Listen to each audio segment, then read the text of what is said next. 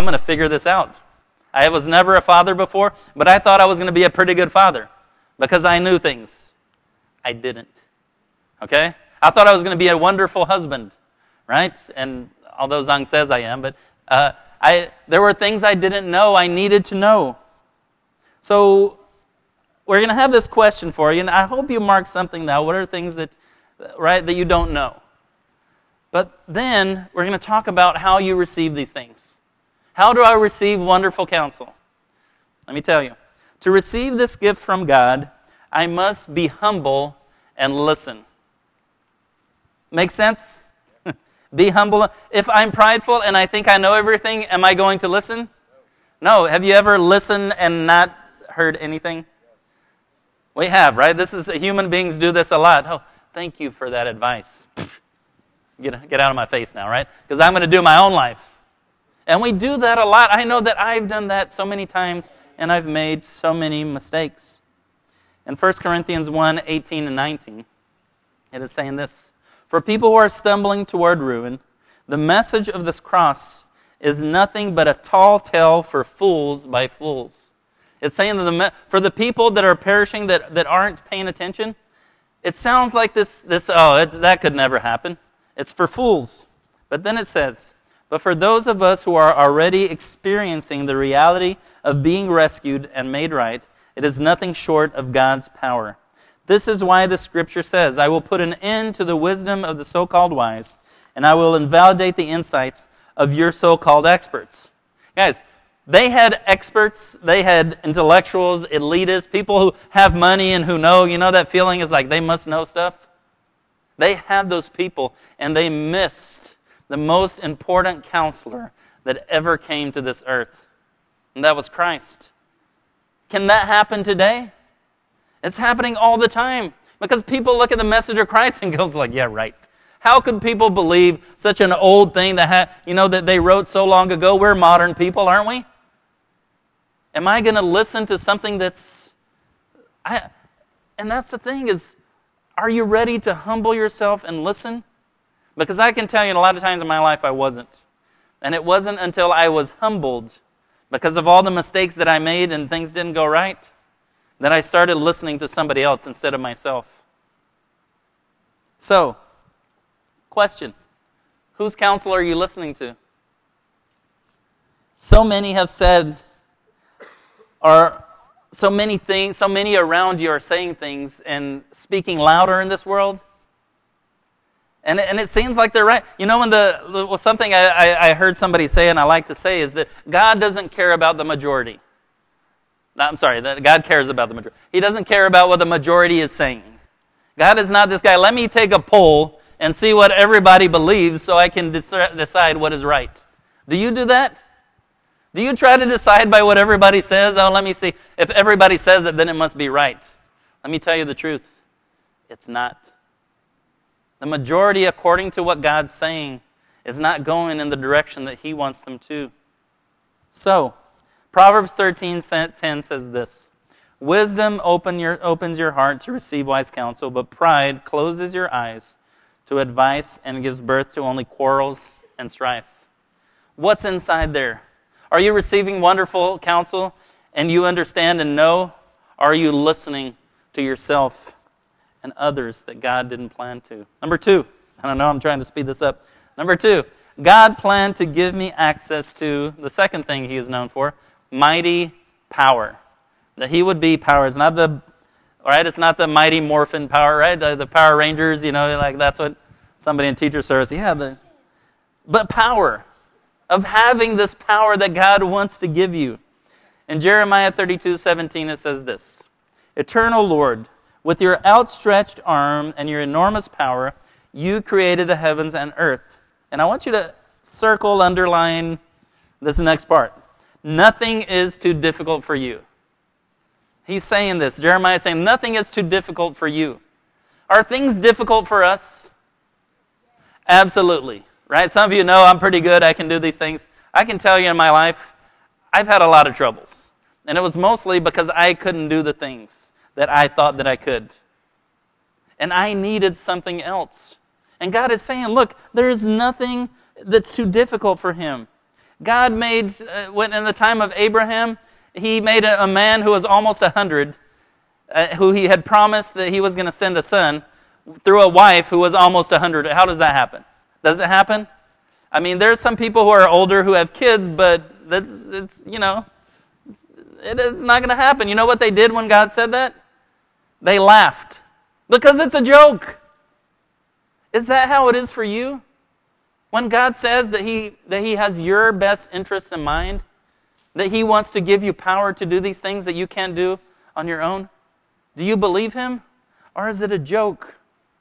Or is it just disappointing and sad because you're like, I don't think that can happen in my life? There's nothing impossible for God.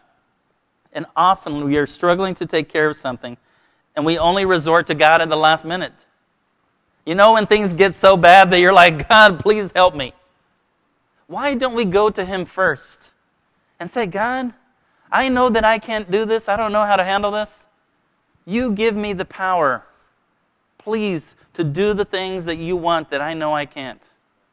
So the question here well, there's Isaiah 40. It says, He empowers the feeble and infuses the powerless with increasing strength. God loves to do this. He loves to give weak people power to show others that it's through Him and it's not what they're doing. He did this in the Bible again and again. He continues and says, But for those who wait for Yahweh's grace, will experience divine strength. They will rise up on soaring wings and fly like eagles, run their race without growing weary, and walk through life without giving up. Doesn't this sound like those, like the, the football coach, like telling them we're going to have a great game? This is God telling you, look, if you go by my power, that you're going to have a great life. And I'm not saying it's a life that you don't have troubles or things. Things are going to happen. But he's saying, look, you're going to have a life of purpose, where you have this strength, where people will look at you and say, how did they do this? And then you can tell them that it was through him. So let's be honest now and answer this question What am I facing that I don't have the strength to handle? What are you facing today? Maybe, maybe you need some time to write that and use that time at home to do that. What am I facing that I don't have the strength to handle? So here's what you need to do, right? What do I do to receive the gift of mighty power? To receive this gift from God, I must receive God's Spirit. I must receive His Spirit. Ephesians 1 3 says, I'm asking God to give you a gift from the wealth of the glory, of His glory. I pray that He would give you inner strength and power through His Spirit. A lot of you are thinking, man, how do I get the Spirit? Right?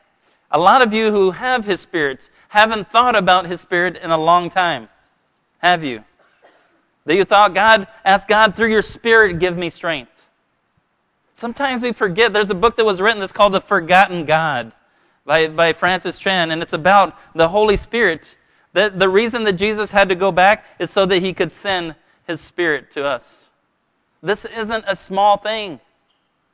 How much are you paying attention to that? In Isaiah 30, 15, it says, You will receive the strength you need. And I want you to, I want you to circle, there's going to be a lot of circling today. Circle this when you stay calm when you stay calm. Are you good at staying calm when things are hard? When things are difficult and frustrating? I know that I'm not, right? Zhang, when we go on vacation sometimes and like we went to the airport, and forgot documents, like she's like, calm down, Ben, where this is gonna work out, right? She she calms down because I'm like, you know, it's not gonna work, right? They're not gonna let us through security. It's gonna be it's gonna be terrible, freak out. And then it always works, and I have to admit, you know, she was right. Right? I don't say it, but, right? I, in my mind, I understand, right, that she was right, right? Is that so often we freak out when God is saying, saying, Look, stay calm and trust me. You can't do it, but I'm here. I, you, you know that person that'll stand with you and say, Look, I got you. Right? I got you. You don't have to worry about this.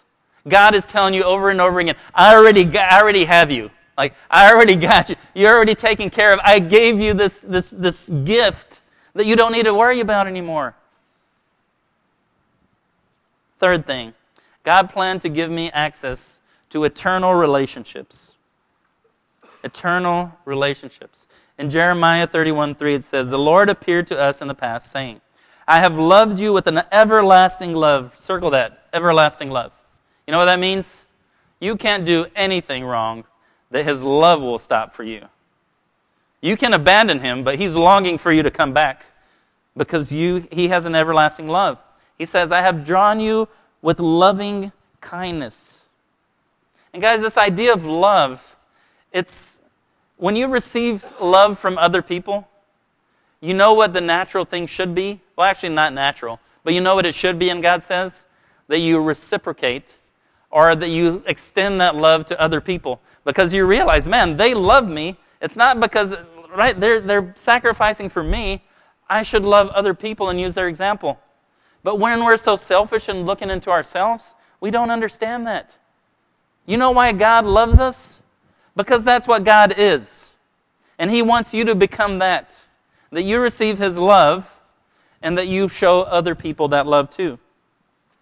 In 1 John 3 1, it says this Look with wonder at the depth of the Father's mar- marvelous love that He has lavished on, what does it say? Us. He has called us, thank you, and made us, thank you, His very own beloved children. Beloved children. And we'll get more into that, but I want to ask you this question. The question here is what am I facing that I cannot handle alone? Let me tell you the truth. You were never made to handle things all by yourself. But what is the, one of the first things that a lot of people do when they go through hard things? Is they're going to keep it inside, right? No, nobody can take, nobody can help me. I got to take care of this thing on my own. You are not designed to handle that on your own. And that's why here's what you need to do to receive this gift from God. To receive this gift from God, I must become God's child. Okay? Let me talk to you about that. That I know for many of that, the idea of becoming somebody's child brings hurt. Because you've been hurt by people who are supposed to be there for you. That maybe they weren't there. Maybe they were there, but they weren't there emotionally to take care of you. And even at a young age, maybe your father or mother weren't there, the parent. Even at that young age, you, you thought, man, I don't, I don't think a parent is supposed to be like this. Because there's this thing inside of us that we want this relationship so strongly. And I've seen people that even though their parents hurt them, even though they were sexually abused by their parents, I have friends that they have gone after seeking that approval and that connection to their father that never that was never going to happen. You know why I believe that? Is because I think there's this thing in us that needs this connection with God. And if we are so hard hearted that, that because of things in our past, we will never connect to the one that is saying, Look, I know you've had this hard life. I know you've had this, this parent that wasn't there for you, but I am the one who invented this concept. I am the perfect father, and I want to be next to you. Just put yourselves, put yourself in my arms. That's what God is telling us. I have this counsel. I know everything. I have the power, and I just want to take you and take care of you. But I know how hard that can be for some people. With my father, you know, my father tried, to, you know, he, he tries to come back and, and apologize, you know, and, and, you know, and talk to me about these things. Even if your parent came back and did that, do you know that it wouldn't help? Because I know my dad has done, but I know I'm like too little, too late. And I've had to work on that in my heart. Because you have a father who is a perfect father who is saying, Look, I want this relationship with you so bad that I have given my son to die on the cross. I endured that watching him on that cross so that you could be my kids. You talk about an expensive adoption. That was the most expensive one ever happened, right? That God wants you in his family. In John 1:12 it says, but for all who did receive and trust in him, he gave them the right to be reborn as children of God. That's why Christ came, so you could be part of his family. What we do here today is family, guys. Number four, and I know I need to go because I want you guys to get home safe. Four, God planned to give me access to unimaginable peace. If the others weren't enough, I hope unimaginable peace will get you. okay? Because this idea, uh, doesn't it sound exactly like what we want, what we're looking for? And the weird thing is, we look for peace, we look for achievement, accomplishment, and all these things to be in peace for who we are, our worth, and all this stuff. We look in so many other places. We look for it in re- marriage relationships, boyfriends, girlfriend. We look for it in even in having kids, in, in jobs, in all this stuff. And God is saying, look, even if you get these things, you're not going to have it. That peace doesn't come unless it's from Him. And let's read here. I love this passage in Philippians 4 6. It says, Never worry about anything. Okay? We could, we could finish the sermon there, right? Easy? Everybody on board? Never worried on everything? Man, let's, let's just go and not worry because that's easy. I don't like this that part of the passage, but anyway. Instead, it says, In every situation, let your petitions be made known to God through prayers and requests with thanksgiving. Then God's peace, which goes far beyond anything we can imagine, do you know why we can't imagine it? It's because we haven't experienced it. And you know the only way of experiencing it is for you to believe in Him. That this is true. That you put yourself in His arms. And He says, Look, I will give you that peace. And it doesn't mean that everything is perfect around you. It says, Look, even in the worst situation in your life, you can have this peace that you know that I am there that you know that I am your father and nobody messes with my kid. That I'm going to get you through this. Doesn't that sound awesome? Of being there in that moment is, is going like, man, he's got me. It continues here and says, So the peace which goes far beyond anything we can imagine will guard your hearts and minds in union with the Messiah, Jesus. So here's the question what worries me that I cannot come to peace with? And it might be something that's happening right now, or it might be something looming in your mind that you're like, life is just not going to work, or I'm going to fail as a parent, as a husband, I'm going to fail as a human being. Maybe there's this, but God's saying, look, I want to give you this unimaginable peace. What is it that you're worrying about? Here's how you receive it. To receive this gift from God, I must trust and obey God. I must trust and obey. You know what is an expression of trust? An expression of trust is prayer. Prayer. Do you pray to God and give Him the things that you would worry about normally? Do you? Do you give it to Him first, not when like things are dire and there's nothing you can do about it anymore? It's like almost helpless? Or do you say, Look, God, I, am I'm, I'm really frustrated with these things and I really need, I, I, I want to trust you in this? Prayer is an expression of this. What have you been saying in your prayers? Is it a real relationship where you talk to somebody? Or is it this made up prayer, like this, this, this rehearsed thing, that you wouldn't have a relationship like that with anybody else? But obedience is the fulfillment of that trust, isn't it? it? is for you to go and you see that God is saying these things in the Bible. He's saying, don't worry about anything. How easy is that? It's not. But he's saying, just do it. Like Nike got it right, right? Just do it. It's like, trust me. Don't tr- not trust Nike, but right? You, you get what I'm saying, right? That you trust him enough. That you give it to him, even that darkest, deepest thing that you're worried that somebody will find out about you.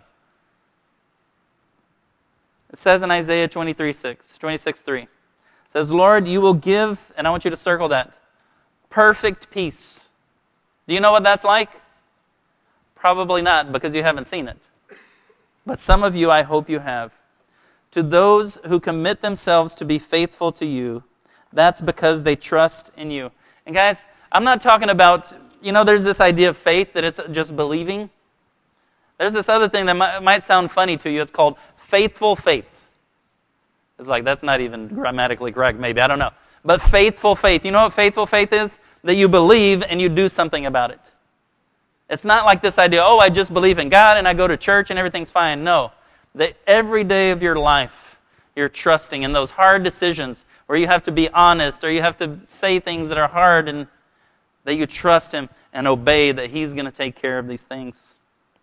So, what I want to do now, real quick, is there's a case study of receiving the gifts God had planned. And it happened after Jesus left. He, he died on the cross, and, and then he resurrected, and then he was around his people for 40 days. 500 witnesses saw him. And then he went to a mountain with his guys and said, Look, go out and make disciples, and I'll be with you to the end of the time. And you know what he did after that? He started floating up and, and then come back. But he said, Look, I will send the Holy Spirit if I do that. So these guys are there, and he sent them into the town, into Jerusalem, and said, Wait there. And it says this Then Peter stepped forward with the eleven other apostles and shouted to the crowd, Listen carefully, all of you, fellow Jews and residents of Jerusalem. Make no mistake about this. These people are not drunk, as some of you are assuming. Nine o'clock in the morning is much too early for that. Well, you know. Uh, and then he said, No. What you see was predicted long ago by the prophet Joel. And it says, In the last days, God says, I will pour out my spirit upon all people. So let everyone in Israel know for certain that God has made this Jesus, whom you crucified, to be both Lord and Messiah. Peter's words pierced their hearts, and they said to him and to the other apostles, Brothers, what should we do? Can you imagine the despair? They were waiting for the Messiah for, for hundreds of years, and they just found out that they crucified him.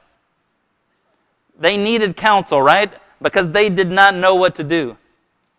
And he says this Peter replied, Each of you must repent of your sins and turn to God and be baptized in the name of Jesus Christ for the forgiveness of your sins. Then you will receive the gift of the Holy Spirit. Remember the gift that's going to give you power? So he's given you counsel, he's given you power. Then he continues in 39 and says, This promise is to you and to your children and to even the Gentiles, all who have been called by the Lord our God. Then Peter continued preaching for a long time, strongly urging all his listeners, Save yourselves from this crooked generation.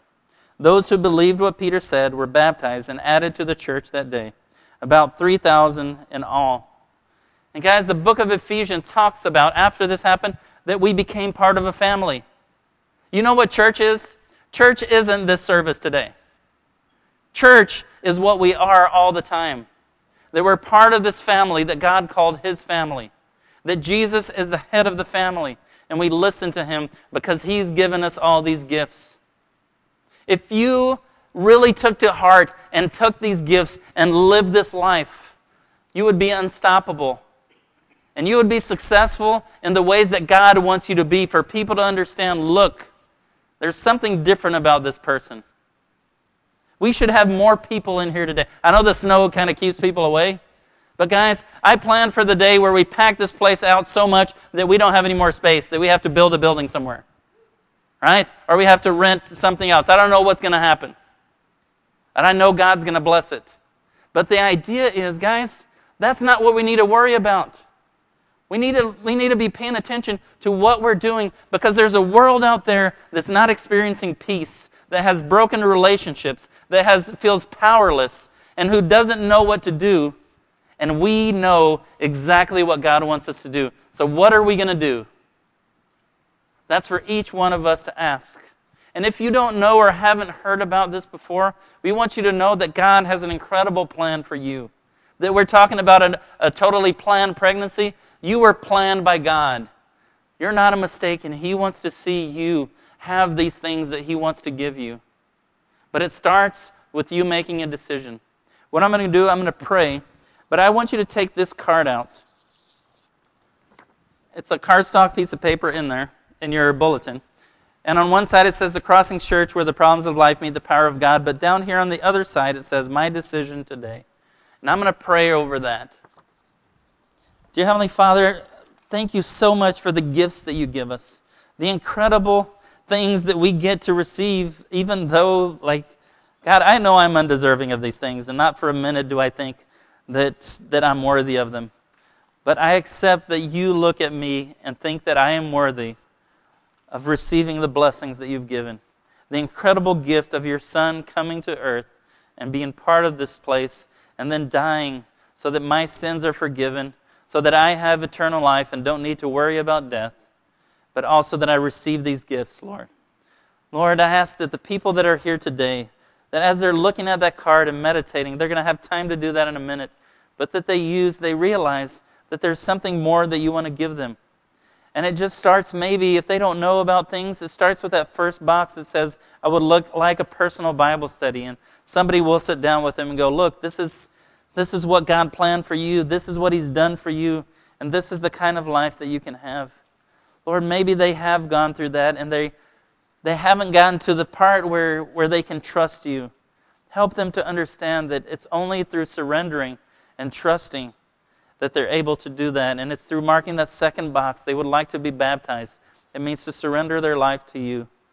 Lord, there are other things that are about things that they don't know what to do with, that are about our support services, about dealing with past issues, about dealing with abuse. Lord, dealing with things that are so hard. Help them to be honest and mark something there today, Lord. Lord, right after this prayer, the worship team will sing a song and, and it'll give them some time to write on that card. And after that, Lord, they'll sing another song, and we ask, and the baskets will be passing, and we ask our members to put their card in their contribution, because that's what they've committed to this church. But we ask our guests to just put that card in, to understand that, that all we that you brought them here so that you could give them a gift. And it's a gift that's greater than anything they've ever had, Lord. Thank you so much for your son who was willing to die for us and give his life as a sacrifice for our sins. It's in Jesus' name we pray. Amen.